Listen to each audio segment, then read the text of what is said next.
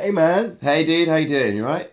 I'm good. Just currently at the podcast HQ. HQ. Yeah, it's um hasn't got any better. HQ. Let's just say. Yeah, we're we're, we're, ac- we're actually currently doing this from Will's bedroom, so it's Yeah. not. well, that's how all the great podcasts start. I hear Oh, really? In Yeah. your bedroom? in my bedroom. anyway, moving swiftly on. Today we've got Andrea Clark on the podcast, uh, who is a casting director. Uh, I actually know Andrea from before the pandemic. Uh, she cast me in a couple of projects that she was working on. Uh, we're absolutely thrilled to have her on and share her insight with you. She's worked on all sorts feature films, commercials, short films, um, video games, corporate films, and new media, media Everything. content. Everything. All sorts. Everything all you sorts can of think of. She she is the co-casting director of films like Keeping Mum, Dog Soldiers, and The Thief Lord, which starred a young George MacKay, Mm-hmm. um, who is in, if you'll remember, uh, 1917. That's correct. Well, uh, among many other films, he's very very talented. Yeah. Um, and she, did, she did all those um, prior to setting up her own company in 2006. Yeah.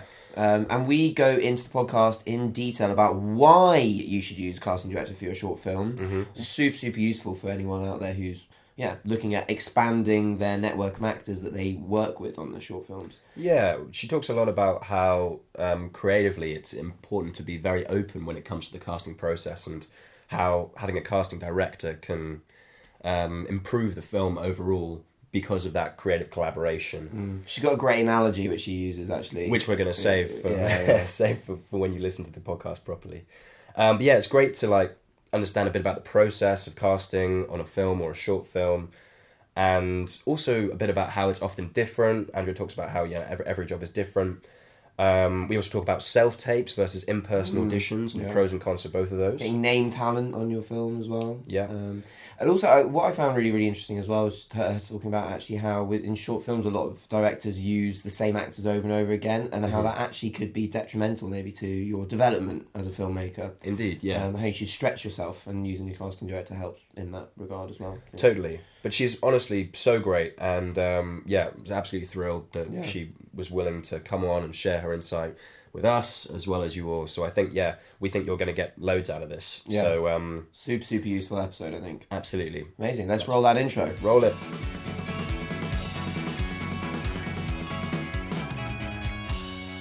Andrea, thank you so much for um, you know agreeing to come on the podcast, Short Films, Big Questions. It's yeah, it's really really nice to have you here. Well, thanks thanks a lot for inviting me on. It's it's my first it's my first podcast experience. Whoa. yeah, exciting. Honoured. and also, you said that you'd only ever listened to one podcast before, and that was our one of our podcasts, right? Completely true. I'm No. yeah. I'm a podcast virgin. I have tried listening to lots of podcasts, but I listened to yours, and that was the only one that I've listened to all the way through. And that includes some really Well- famous podcasts as well that I just yeah. Wow, Didn't- that's didn't click um, with. Wow. Don't know what Something right. Will. I think that I think that what you say is get get with it, girl. Start No, listening. no, I think I think um I think you should just continue only listening to our podcast. Yeah, several times over and over again. Get our views up. Okay, I agree to that. Well, our first question, um, we thought we'd kick us off with is um, were wondering if you could explain to us, Andrea, why you should have a casting director for your short film. Say I'm a director, why, why should I employ a casting director? I think a lot of the time, directors, when they come to do um, a short film, think that they can handle the casting themselves. And they think, yeah, casting, it's easy, it's quick, we know what we want, we can do this. Um, it's a much, much bigger job than you think. And also, we can bring so much more expertise to the whole experience. And part of a casting director's job is to push directors and producers into avenues that they wouldn't necessarily have thought of. Um, it's a bit of a weird analogy, but sometimes I kind of think of it like if a director is trying to cast it themselves, it's a bit like going into a restaurant, not looking at the menu and just going, I'll have fish and chips. Fish and chips is safe. I know always know fish and chips is good. Okay. Whereas a casting director will go, look at the menu, look at all these other things that you could have. You might end up with fish and chips, but at least look at all these other things. You may have not even thought about having spaghetti bolognese or something, but think along these different lines and we can help form the film and the cast into something bigger or different or just help think outside the box really and push push you in different directions. And on a very practical level we pick up a lot of the slack. It is a big job. There's a lot of admin. Um, and we come with a lot of experience so if things start to go pear-shaped you can call on us and go, oh, we've got this problem, there's a schedule clash, or there's a problem with this actor who won't cut their hair. How do we deal with this? And nine times out of ten, a casting director will have experienced that problem before, and we've got a bank of knowledge to call on and give mm-hmm. advice. Interesting. I wonder, like, as well, is there an element of if a director comes with somebody in mind, yeah, in mind for a part, so say it's like a lead part, you're yeah you're missing out on yeah like like you just said you're missing out on all the possibilities of where that role could go and also you'd improve the, the project a lot.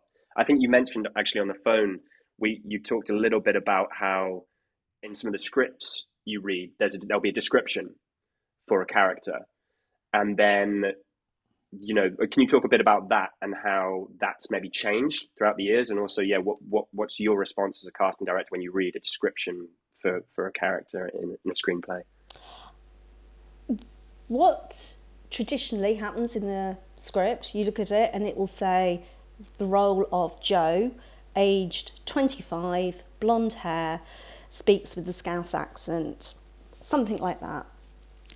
And what we learnt during lockdown, talking to lots of actors on workshops and Zoom calls and all of the wonderful interaction that casting directors and actors had during lockdown, was that as an actor, if you read 25 blonde hair Scouse accent and you happen to be 28, have dark hair and come from Manchester, you can't necessarily see yourself in that role.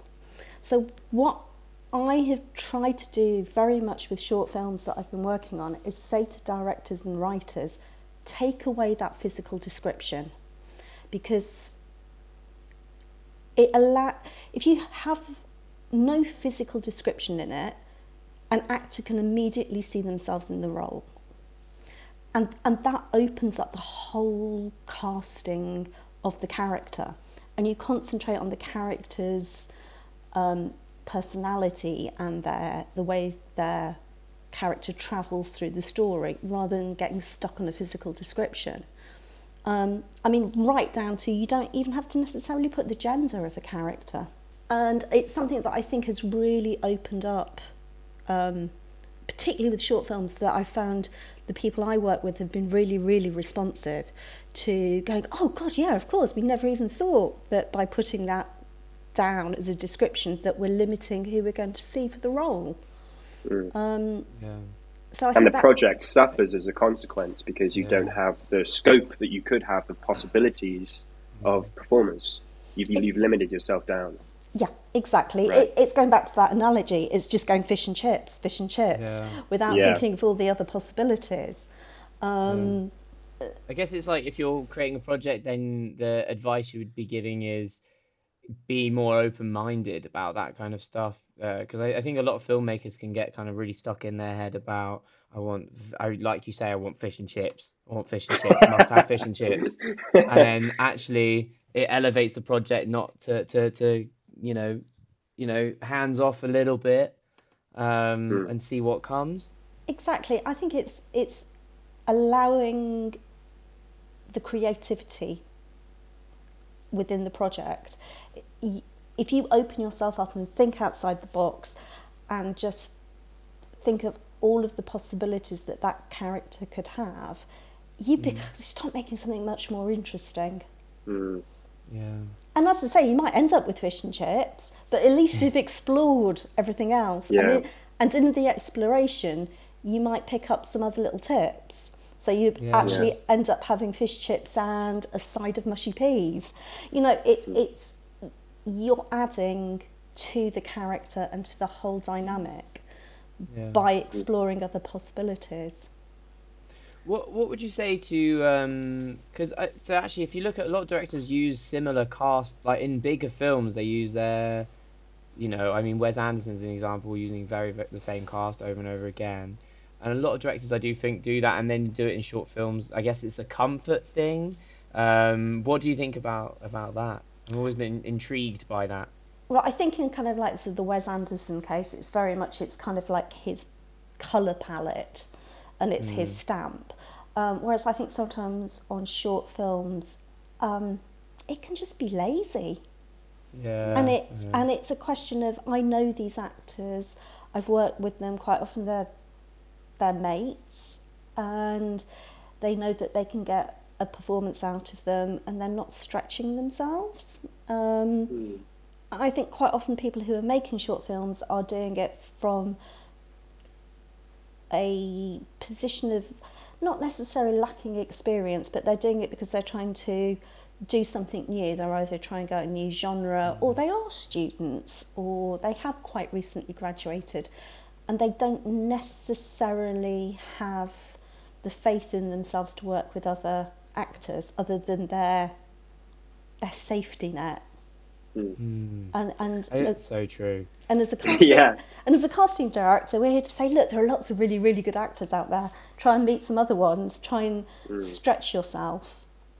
And I suppose, like, you know, just yeah, last point in this, I guess, from me, but um, in every other part of the filmmaking process, it seems like you explore all avenues. I mean, the one that kind of stuck to my mind is like the writing process. So it's like you're going to go down a path that you're not sure about to exhaust all the possibilities of that path.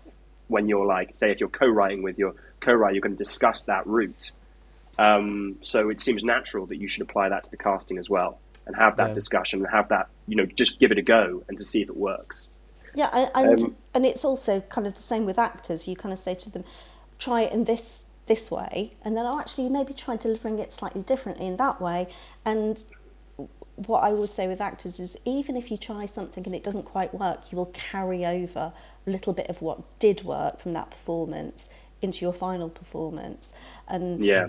and it just makes it richer. It adds more layers. Wow, I've never really thought about casting like that. Yeah, it's very interesting. I mean, in, in casting sessions, we're always stealing ideas from the one actor and then passing it on to the next one in the oh, audition yeah. room. Really? We're like, oh, we, Cool. tricks of the trade yeah, be like, oh, Yeah. we like what they did. Let's steal that one and, and direct the next person that way. So it, it, it's the same with, you know, directors looking at self tapes or heaven forbid we're actually in the room with them. Um, you know, they'll see something with one actor and say, oh, I actually really like what they did there with that character, but I may not end up casting them, but I might steal that idea. So, what when you uh, come on board on a short film project, what is like the process? What normally like tends to happen? Uh, so, I mean, you need a casting brief and then a chat with the director, I assume. Could you take us through a bit your process? And even like, even initially, like, how do you, you know, the, the actual contacting point of it as well would be interesting to know yeah, about. like, is why it why did like, you go on? Um, I mean, I think each. I'd love to say that there's one particular set route for all of this, but there isn't. Um, it's like every other bit in the film business. There are lots of different ways to it. Um, a lot of the short films I do, I have done with um, directors that I've worked with before or producers that I've worked with before, and then sometimes it's just people just reach out to me. They've seen something I've done, I've cast, or they've seen something I've posted on social media, and they'll just reach out and go, "I'm doing a short film. Do you fancy casting it?" Um, and the first thing I'll do is check that they've got money to pay the actors, because I won't work on anything where the actors aren't paid. Um, I also quite like to get some fee myself. fair enough. Um, so I check the financial status and then I want to see a script. And if I like the script and I like what the director's done before, or you know something clicks, I'll just say, yeah, let's have a chat, um, which we then do.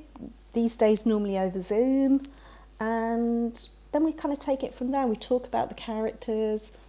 Um, sometimes on some jobs, the director knows someone that they want, and they say, I really want you to try and get X person.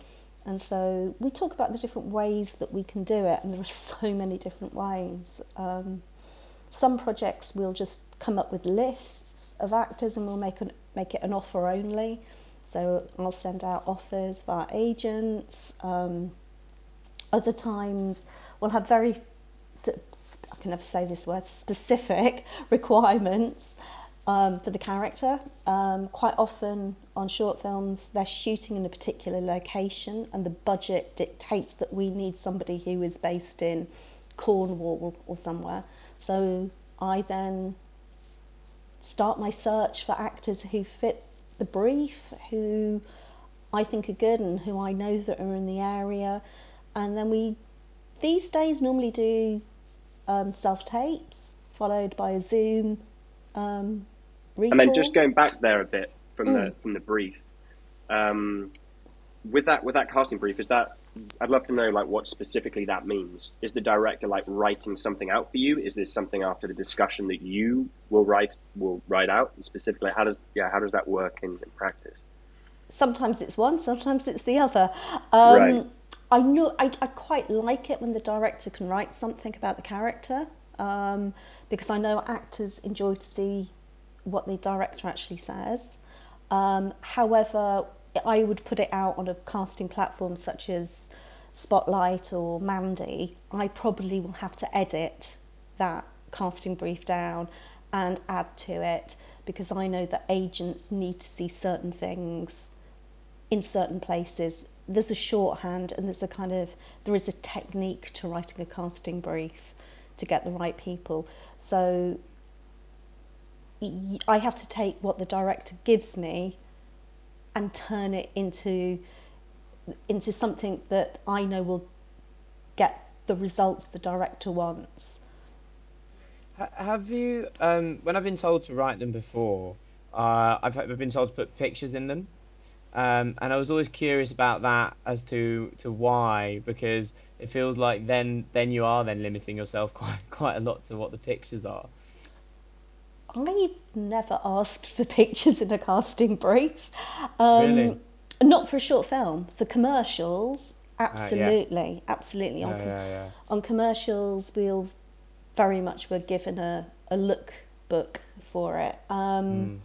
But no, not in a short film. Not unless it's something. I mean, I've just done one where we were casting Vikings, and we needed Viking warriors. So I did when I put out the casting breakdown add a um, actually a, just a I just googled picture of a Viking and added that on, just so that so that I could get an instant. Um, in, so I could instantly get over to agents that we needed somebody with a particular physique. Um, mm. So I did use it, but I didn't ask my director for it. It was something that I knew would help get the right people. Okay. Um, but no, I wouldn't. It's a, no, I don't want to photograph. Makes sense Fair for enough. all the reasons. Yeah, you discussed. Yeah, discussed earlier on. It does make sense. Well, I was going to um, say as well when yeah when you've had when you have that discussion and, and like what we talk about where say the director has somebody in mind um, and I imagine for all the reasons you, we discussed earlier that that can be a little bit limiting uh, yeah, is that kind of frustrating if, if, if the director comes to you and says, "Oh, I you know I want this person, this actor for this this name talent or this you know whatever for the role." Uh, yes, it can be um, because mm. it is kind of cutting out one aspect of my job, but yeah. the the other aspect of my job is presenting offers in the best possible way and knowing what agents and actors are going to look for um, in an offer and making sure that we get all of the salient points in. Um, mm. and, and casting isn't just about knowing who the good actors are and who the agents are. It's about present knowing how to present something in the best possible way. Right. And then presumably, I mean, the fun part of the job for you would be the creativity that you get to have in that cast. Is that correct? So if that if that gets taken away, that's you know you, you miss out on that that fun part. Yeah, it is. It's the fun part, but also it, it's the part where you feel you can really make your contributions very visible. Yeah.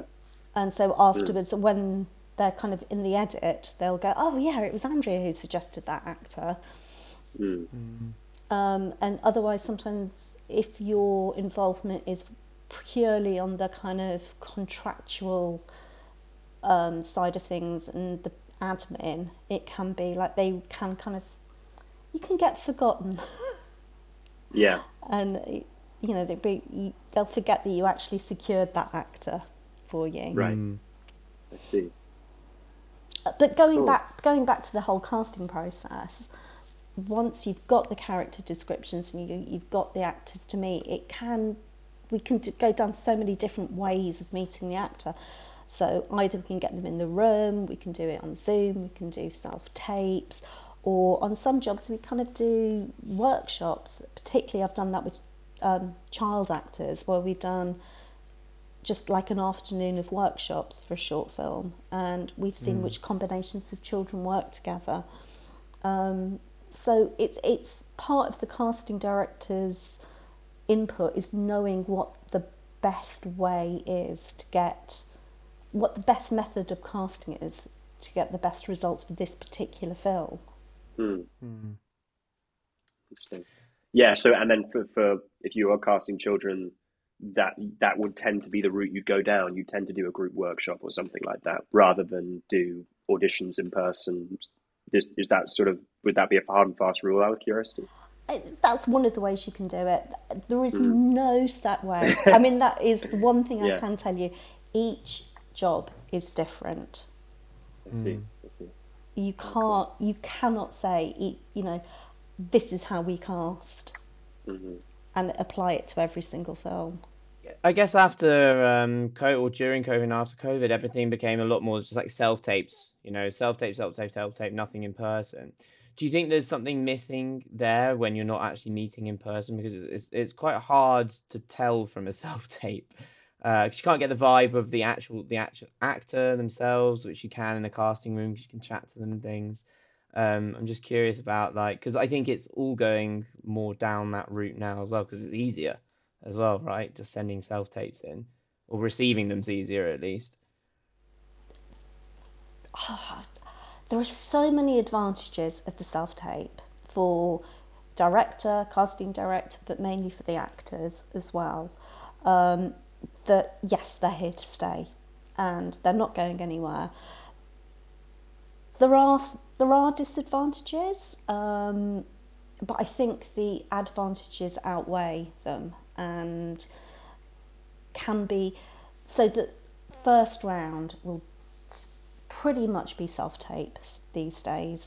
Um, and we'll then do follow ups either on Zoom or in the room or, just, or sometimes just on an old fashioned phone call.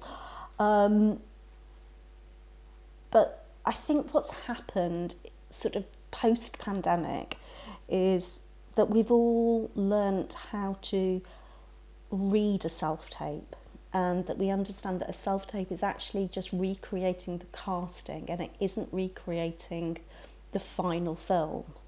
Um, and I think to begin with, when we were doing a lot of self tapes, directors were looking at actors' self tapes and going, yeah, but that isn't what I wanted and they weren't seeing the moments within it to see how the actors were connecting with the characters, even if they were going down a slightly different path. They weren't seeing how clever the actors were being. Now that is different.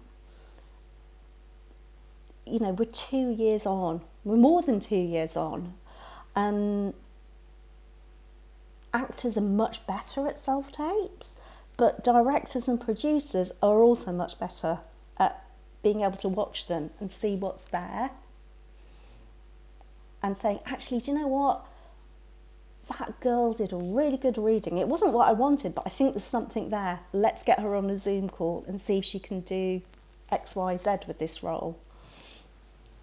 Because Um, if they were in, and you mean like if they were in person, they would have the opportunity to direct them in the kind of way they they envisioned the performance, and they because they miss out on that opportunity. That was the the struggle of that transition. Is that what you mean? yeah, what we're missing by not being in the room is not having that ability to have redirect.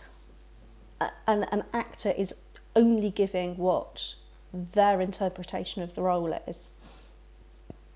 So, what we're having to teach as casting directors, we've been doing this all the time, is looking to say, actually, do you know what? That actor understands this role. There's, some, there's something there. There's a moment in this self tape. We get it, and we want to see, and we want to see how this actor develops this character in the not I'm not going to say the right direction, but in the in the direction that the director envisages, and see what they do with it. What I'm finding now is the directors are now also able to see that. They're able to see those moments, whereas whereas a couple of years ago they were only able to respond to things that totally talk to their vision of the role. I see. I see. I understand. Good. Um, I don't think I'm describing it very no, well. I think it makes sense. no, you are, you are, you are. I think I think you know like self tapes for me are really nice. I actually like them. I don't know if this is the same for all actors, but I think it just means that I don't have to go through that process of winning over the room or talking to the casting director and the director as as me as Ieuan. I can just come in with the character, and that's all that, that matters. Uh, so for me, I quite liked that. There is all the disadvantages for me, for me, which is the faff and the, you know, or you know, getting it on the the resolution and and the filmmaking side of it.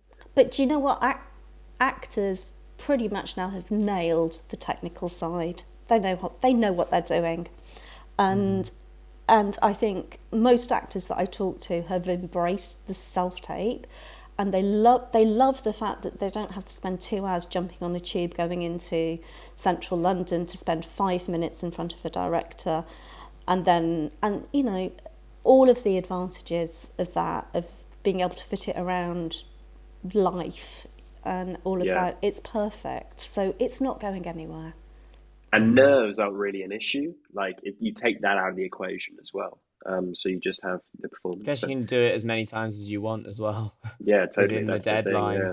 yeah, Yeah. we don't see your bad performances anymore Yeah, absolutely, absolutely. That's but I, also i do think one thing is though that actors sometimes can get a bit over um, perfectionist and will mm. will do too many takes and, Right. and we lose the rawness and the raw energy that you sometimes had when we were in the room and some of Right. sometimes some wonderful moments come out of when it goes wrong yeah. Mm. Can you can you notice that then, Andrea? Do you like notice like um, in a self tape that person looks like he's done it on take eleven? Yes. uh, do you- yeah yeah yeah really? Yeah, I can normally, I can, I wouldn't say I'm accurate on like take one to take three, but I can tell Yeah, if you know, um, I can tell if they've done ten takes. Right. Yeah. How um how much are you vetting them before sending them to the director, the self tapes? Are you just sending everything, or you just there's a few that are just like, no, there's no way uh, the director's gonna like that, or It depends on my Yeah. relationship with the director. Um, There are some directors I work with who will actually just say to me, Andrea, who should play this role? And I'll go, it should be so and so. And I send in their show reel, and they go, oh, yeah, you're right, it should. Because we, we've worked together so many times that we kind of know it. And then there are other people that I work with who I know need to see a lot of people in order to see the right one. right? So it's sometimes you need to see a lot of what's not going to work in order to see what is going to work. Mm, mm, So it's up totally. it's up to what the relationship is I have with that director and Director. producer and know and getting to know them and know their process. Yeah. Um, and so, some want to see everything because they just want to see everything. Um, and others will just say, no, who do you think should play it? Yeah, right, offer, done. I thought maybe we change tact a little bit um, here, unless you've got any more questions on, on that subject, Will. Nope. Um, yeah, just on um, so your career, I suppose, and yes, so you started out uh, doing a lot of feature films. Actually, it seemed like you, you made that jump pretty earlier on, early on in your career, and then you transitioned to short films. And I was wondering if you could maybe yeah talk a little bit about the reasoning for that. Uh, I, when I started out in the casting world many, many moons ago, and I kind of started working as an assistant, and then I kind of graduated to working as an associate, and then a junior casting director, then an associate casting director within everything. And um, I was working with other casting directors and in bigger offices, and they worked on lovely big films, and I was lucky I got to work with some incredible directors and get to meet them. Um, after doing that for quite a long time, a lot longer than most people, I went, you know what, I need to set up on my own. And when I set up on my own, I knew that I wanted to be a one person band. I didn't want to have a lot of assistants. I wanted to handle every little bit of the job um, so that I was the, I was the person who was contacting the agents, making the decisions, holding the casting sessions, doing the contracts, doing the whole of the job. Um, and in order to do that, I, and in order to make money, I had to revise what I was going to work on. And I worked on commercials because they're nice, they're quick, you make some money. Um, and actually, I quite like them. Um, and then the whole thing with the sort of short films is I get the creative input that I would get from doing a feature film, but with the time scale of a commercial. So for me, it mm. works perfectly. And I love that short films give me that creativity, but with a time scale that I can manage as a one person band from my kitchen table. Mm. and also, I can, I can get a work life balance, which was a big mm. part, very big part of me setting up on my own, was that I wanted to have. I wanted to have some life as well as some work. Yeah. Sure. So I, I guess independence and work-life balance, and then being able to control, like the creative element that you were talking about earlier, that that maybe was lacking before in the bigger projects. Well, I think on the bigger projects you do get you get all of that creative element, but it just takes a lot longer, and and you've got to have a bigger team around you um, to kind of things don't happen quickly in the world of feature films, and things that get lot you know you can be working on something for literally years, and as a one person company, I need quick turnover. Yeah. Do you find like did you find it I hesitate to say boring, but did you find it boring like the fact that you were on the same project for years? Frustrating. Is that part of it? Frustrating. Yeah. So it's like, you know, you you felt like you'd create you, you creatively like gone through what you what you felt like you you had scope to go through on that project and there wasn't really anything else for it to offer you. Well, it was more the, the kind of the chicken and egg situation, whereas they, you know, they need finance, and in order to get finance, they need a name, and then you can't get a name until you've got some money, and and you and things.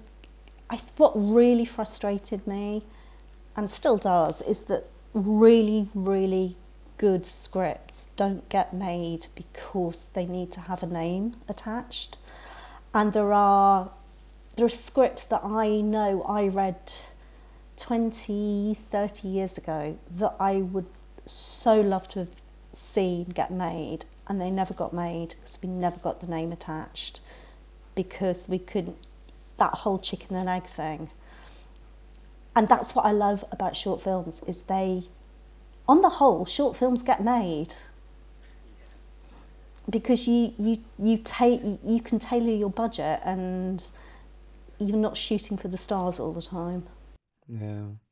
What what would you say about filmmakers trying to get, I guess, a bigger name in? Because you do see some quite big names in short films. We were at Aesthetica last year, and there was lots of big names in these short films. Have you had experience trying to do that in the past? Um, yes, um, so with varied success. Um, I, I think when it works, it works because they've correctly cast the name and they haven't shoehorned a name in. Um, if it is the correct casting, it works well, and certain actors will respond if they think, yeah, this is a role that I want to play. Um, what I will always say to somebody who's like kind of name chasing is, let's get this film made, whether we have a name in it or not. Let's set a time limit and say we will give it X amount of time to get a name on board. And if we're not going to get a name on board, let's just get a damn good actor. Let's Yeah. cast who is right for the role Mm. because that's what makes a good So film. true. And Yeah. if, if if who's right for the role happens to be a name, yippee.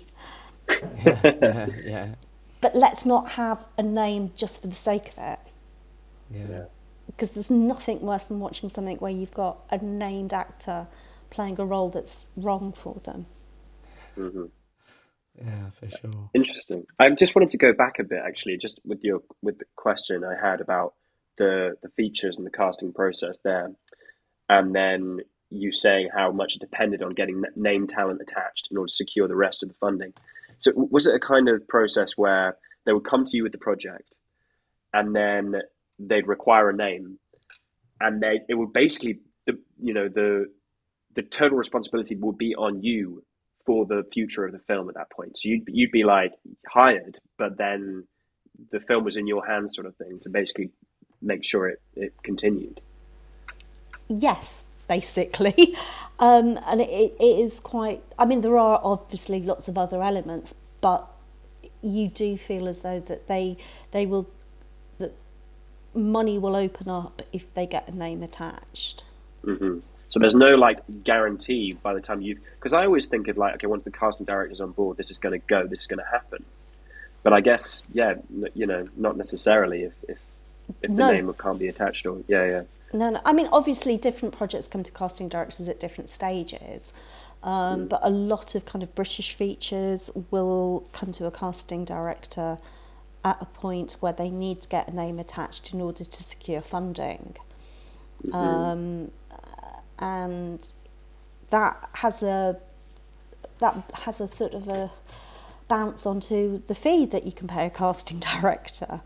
Uh, Yeah. And there's so many people who want you to do things on deferred fees and stuff like that. So, um, yeah.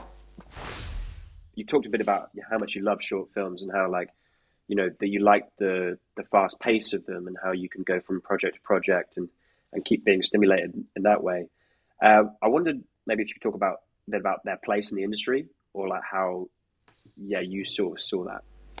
I think position of short films and how they're perceived within the industry has changed. Um, it used to be that people saw it very much and only as a stepping stone to bigger and better things. Um, and that's directors, actors, casting directors, everybody saw it as just something you do to put on your show reel to show that you can do something so that you can then move on and do something else. But I think more recently, people are seeing short films in their own right and that they have their own place and they have their own importance within the industry and they aren't just a stepping stone. They are their own entity. Um, and I, I can see that very much on the type of actors who want to get involved and the way that actors are, are doing it and saying, yes, I want to do this short film, and I'm not just doing it because I think it'll look good on my show reel and on my CV. I want to do it because I actually think this is a good project that's going to get seen by people and that might win some awards and yeah. Also, I'm seeing that directors are are doing more short films and are kind of testing out different genres themselves. Um, it used to be that kind of it was really only the place of students to do sh- short films as their calling card. But um, yeah, I, I'm finding that I'm actually working less and less for students and more and more for established directors who just want to try something different. And um, which means it's great because I get to do loads of different types of work. Whereas in like on feature films, you sometimes get a bit pigeonholed of like, oh, you do fantasy, or you do horror. Whereas on a short film, I can be doing a kids film or a dark comedy, or you know something historical. You you get pulled in lots of different directions because directors and producers and everybody wants to try something different.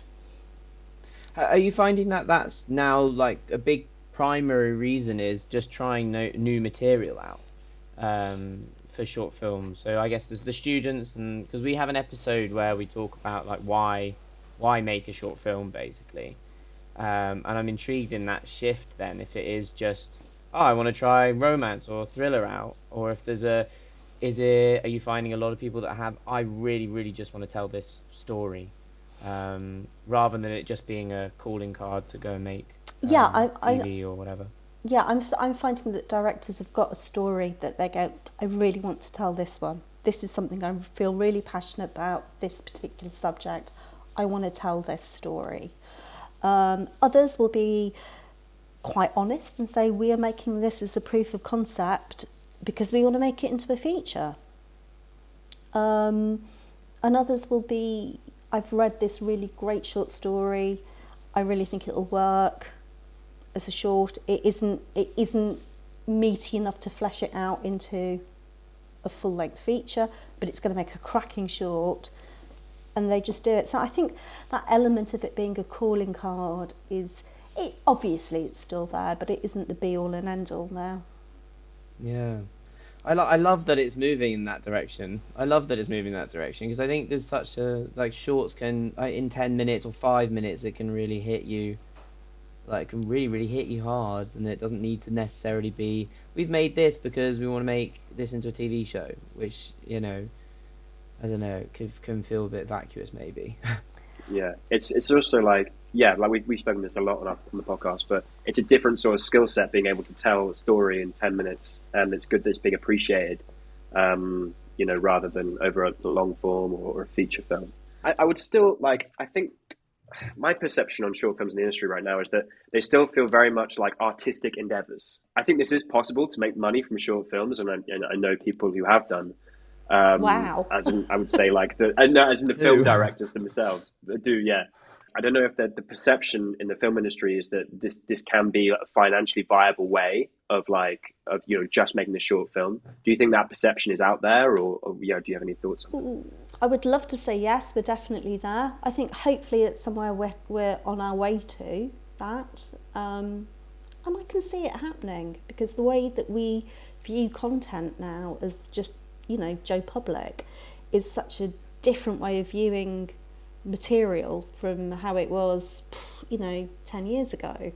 Um, so there should be a space within the industry for short films to be financially viable and being driven by finance, but I want to make sure that the creativity is still there because at the moment short short films is where interesting, exciting stuff is happening. Yeah, because yeah. you can afford to take big swings, you know, and yeah. Um, whereas I feel like yeah, in feature films, there's there's so much more maybe at stake as we discussed. I mean, it's down, it's down to budget, isn't it? yeah. Mm. yeah. Have you found that um, working on shorts, you've been able to develop um, closer relationships with directors or just filmmakers and actors, and gone on to potentially features or commercials with them? Do you tend to is it if a director's worked with you on a short film and then they make a feature, do you go, I'm not doing features, I'm I'm I'm do you, or do you stay stay with them? Is it more of a relationship building thing for you as well? It's relationship building. It is hmm. completely, mm. and I'm not saying I don't do features, I do, um, but I do features with people that I know and where I know that we can um, where we can kind of move the project quickly. And Okay. yeah, I think that's probably the best way to describe it. But definitely, I've um, directors that I've worked with on short films, I've worked with on commercials, and yeah, it's it's it's building a relationship. Um, but that isn't the only way. I, that isn't the only reason I do it. Um, No, so I didn't. I didn't mean it to sound like that. It was. I was just intrigued because I was unsure if you did go into, you know, if you've done a lot of stuff with shorts. If the guys, uh, the people who make the shorts, do commercials, you go in with them. Yes, we try to stick together as much as possible, but obviously when they move on on commercials and features, suddenly there are other people involved. It's it's the, who have a say. Um, the, Yeah. money, the money Yeah. people talk. Yeah, I see, I always, see. always. I wanted to ask as well. You spoke a little bit about, you know, what you feel directors' shortcomings are oft, often are on these short film projects. Whereas, you know, they're like they're too limited in what they what they want. Then, you know, perhaps narrow-minded in in terms of a certain type of actor or or a specific person they want for a role.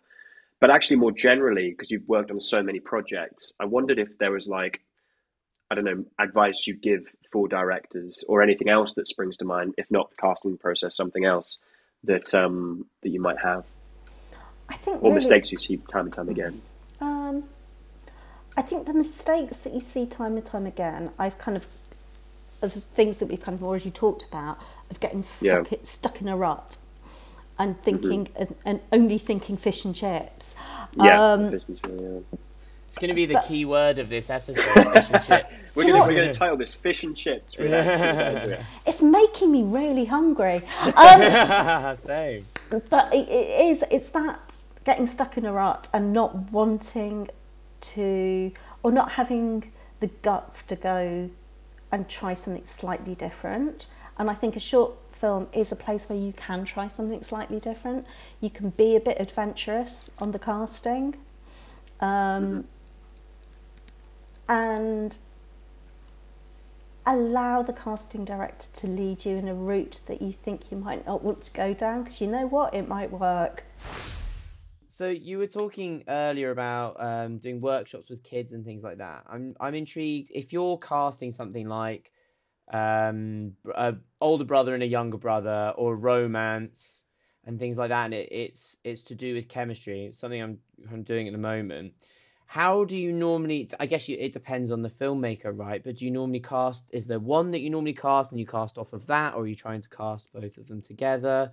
And and how are you doing that in the age of self tapes and you know trying to match self tapes up and things like that i imagine it's it's um, i found the process really difficult anyway but i imagine it is I you think in the age of self tapes, it's a question of actually just making sure that you've got the two self tapes running side, almost side by side on your laptop and having a look and making sure that there's a match.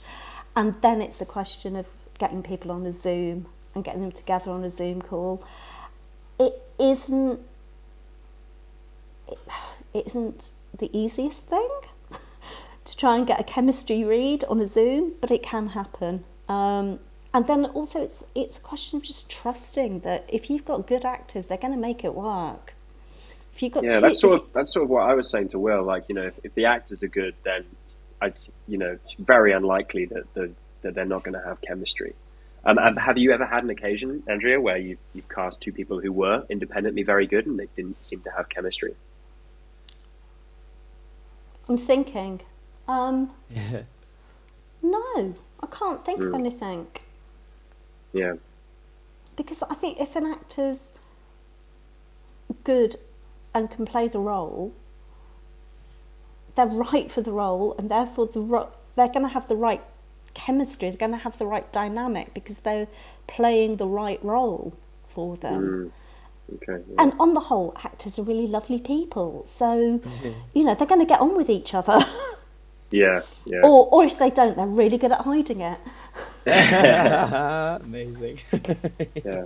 Uh, there is that, Brilliant. you know, like I don't know if it's just if this is an American thing, but um, chemistry reads. You know, like you hear a lot about that sort of thing where you'll get two actors in a room, and then you, they'll be pairing off with different actors to see who's who's got the most spark or, or whatever, um, or that sort of thing. But that doesn't that wouldn't happen in your experience, Andrea. That's that's more like you know, kind of the Zoom or the in-person audition. I mean, it's something that we do quite a lot in commercials, or we definitely do that. And on short films, I have done it, um, just to kind of maybe more workshop it, and definitely with kids. I've done it with kids because kids, you, they need to be able to bounce off each other because they haven't, they haven't, they haven't got the, the skills that the adult actors have got to to make it work. It's got to naturally be there. Um, so yes, it does happen. And on feature films, we have chemistry reads as well. You know, they do happen, but probably not as often as they do on the big American projects. So many more avenues we could go down. Like, um, yeah, I'd be cu- uh, yeah curious about kids generally, like how yeah how you spot what is a good child actor and like what you know even if you're like you know I, I imagine it's it's also very important to have like an, an adult actor who knows what they're doing in that situation. Like if they're going off going off a child actor, I did, you know, Definitely. I mean, it, it, have that craft. It's something that you that, that that that is something that I am missing from being in the room. It's being in the room with mm. with being in the room with kids because directing a child and trying to get a performance out of them, you have to try. You have to work so hard at it because you have to try and find a route into their head and find out how they can kind of identify with a role and which bits of their life they can kind of see mirroring the characters and you're not going to do that easily unless you're in the room with them um, so that bit I am missing a lot Mm, yeah. um, and and yeah I think adult actors working with kids it must be a, a very different skill set um, particularly Yeah. if you haven't got kids of your own Yeah, totally. yeah. I, I was reading him. There was I can't remember if it was like Charlotte Wells talking about it about Aftersun, which by the way is an Oh, amazing so movie if you haven't seen. Andrea. Um, but there's a really great um, child performance in it, and I think Charlotte Wells was saying like, who's the director of that movie, was saying that the child actor will just go off in so many different directions on the take, and the actor, the adult actor, has to be willing to be like, just go with it and make it work in the scene. Um, you know, so that that that that was like a so the adult actor has to be skilled enough to navigate that sort of like where are we? We don't know what terrain we're on, but we're going to try and bring it back to you know to make this work. yeah they've got to roll with it Yeah, Um, Improv. because kids will just do their thing Yeah. and um, I, I, it's very difficult to get a kid to do two takes that are exactly the same. So the adult actors have got to just kind of roll with the punches. yeah, yeah. So yeah, the question we always ask in the podcast is, uh, what is your fa- favorite short film or a short film that's had a big impact you impact on you, and it can be one of your own films. Well, I'm glad you said it can be one of my own films. um, because um, particularly there's one that I love, and I just love it because working on it was such a really good, fun experience, and the final when I sat down and actually watched it, I was like, do you know what? This is exactly what I thought it was going to be like. Plus, I mean, it's just, I loved it. And it's quite topical because it's called The Naughty List and it is about an, ah. a bad, Sa- it, yeah. bad Santa Claus and it's got everything I love. It's dark mm. humour, it's violent, it's irrelevant. it's irrelevant, it's not irrelevant, irreverent. Irreverent, yeah, irreverent. Yeah, yeah. And I loved, and, and for me, I cast some lovely actors in it, including um, Sebastian Knapp, who I first cast when he was, I think, about seven years old. And to cast him as an adult in this um, really fun film, it was brilliant. So I, it's something that I, it's one of my short films that I can just go back and watch over and over again. And Yeah. normally in the run up to Christmas, it kind of heralds the start of Christmas for me. Oh, that's great. Yeah, we both watched that and we really Yeah, enjoyed it. really loved it. We'll, we'll link it in the episode description. It's it just kind of goes places that you you just have no idea that it's going to go. yeah. Um, you know, Yeah, just it's- lo- Very clever. Yeah, Yeah, it's one of those ones that you kind of like, oh, it's Christmas, watch the naughty Yeah. list. Oh, make, make sure the children are not in the room. yeah, yeah, totally, definitely make sure the children aren't in the room for, for that. It is great. It is really, really great. Awesome. Well, yeah, we better call it call it there because that's um yeah that's coming up to our hour with you. and I don't want to keep you any any longer. But thank you so much. I yeah, mean, thank that's, you. That's been great. Thank you.